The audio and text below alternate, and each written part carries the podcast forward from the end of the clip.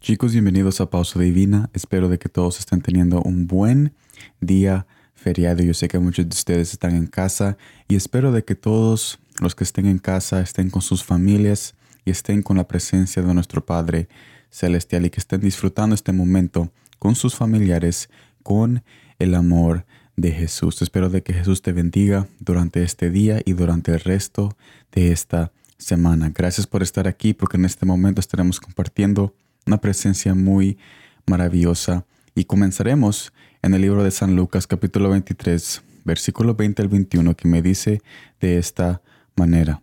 Les habló otra vez Pilato, queriendo soltar a Jesús, pero ellos volvieron a dar voces diciendo, Crucifícale, crucifícale.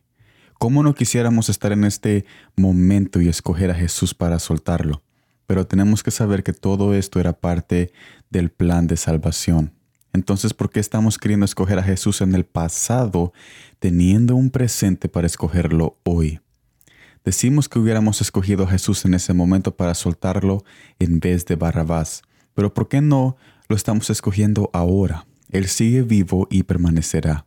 ¿Por qué no entonces escoger a Jesús día a día? Al escoger a Jesús tal vez no podamos cambiar nuestro pasado, pero ahora ya no lo cargamos. Hay un perdón que levanta nuestra carga de nuestras faltas. Mira lo que dice San Mateo capítulo 11 versículo 28.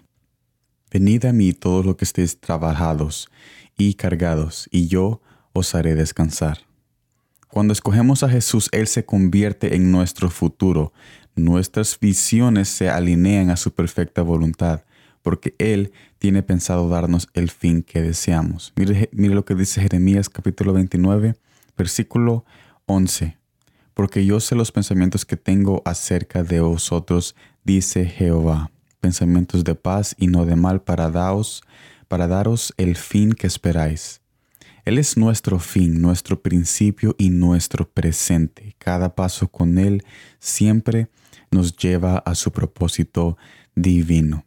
Yo como no hubiera querido estar con Él cuando estuvo aquí en la tierra personalmente, procuraría caminar con, con Él siempre y tenerlo cerca de mí pero lo que no me doy cuenta es que puedo hacer todo eso.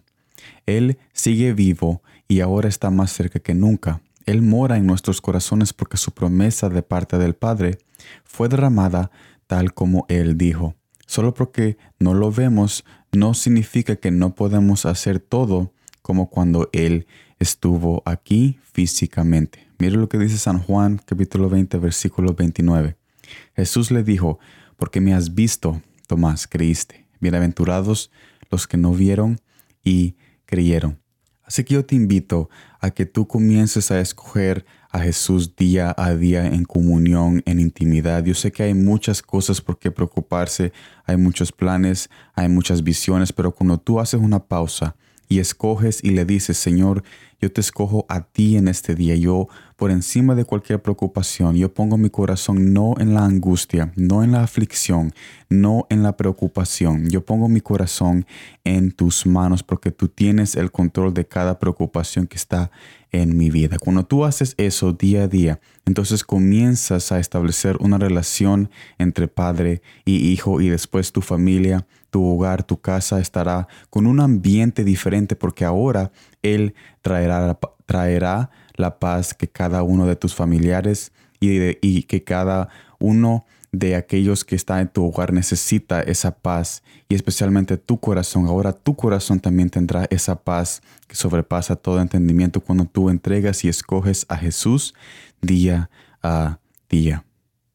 Gracias por estar en esta transmisión de pausa divina. Espero de que todos sigan disfrutando este día muy maravilloso y espero de que con este mensaje yo pueda abrir un poco tu conocimiento tal como me abrió a mí el conocimiento acerca de qué Padre nosotros seguimos y de qué Padre nosotros amamos y adoramos. Nos vemos en la próxima y como siempre, gracias por el tiempo.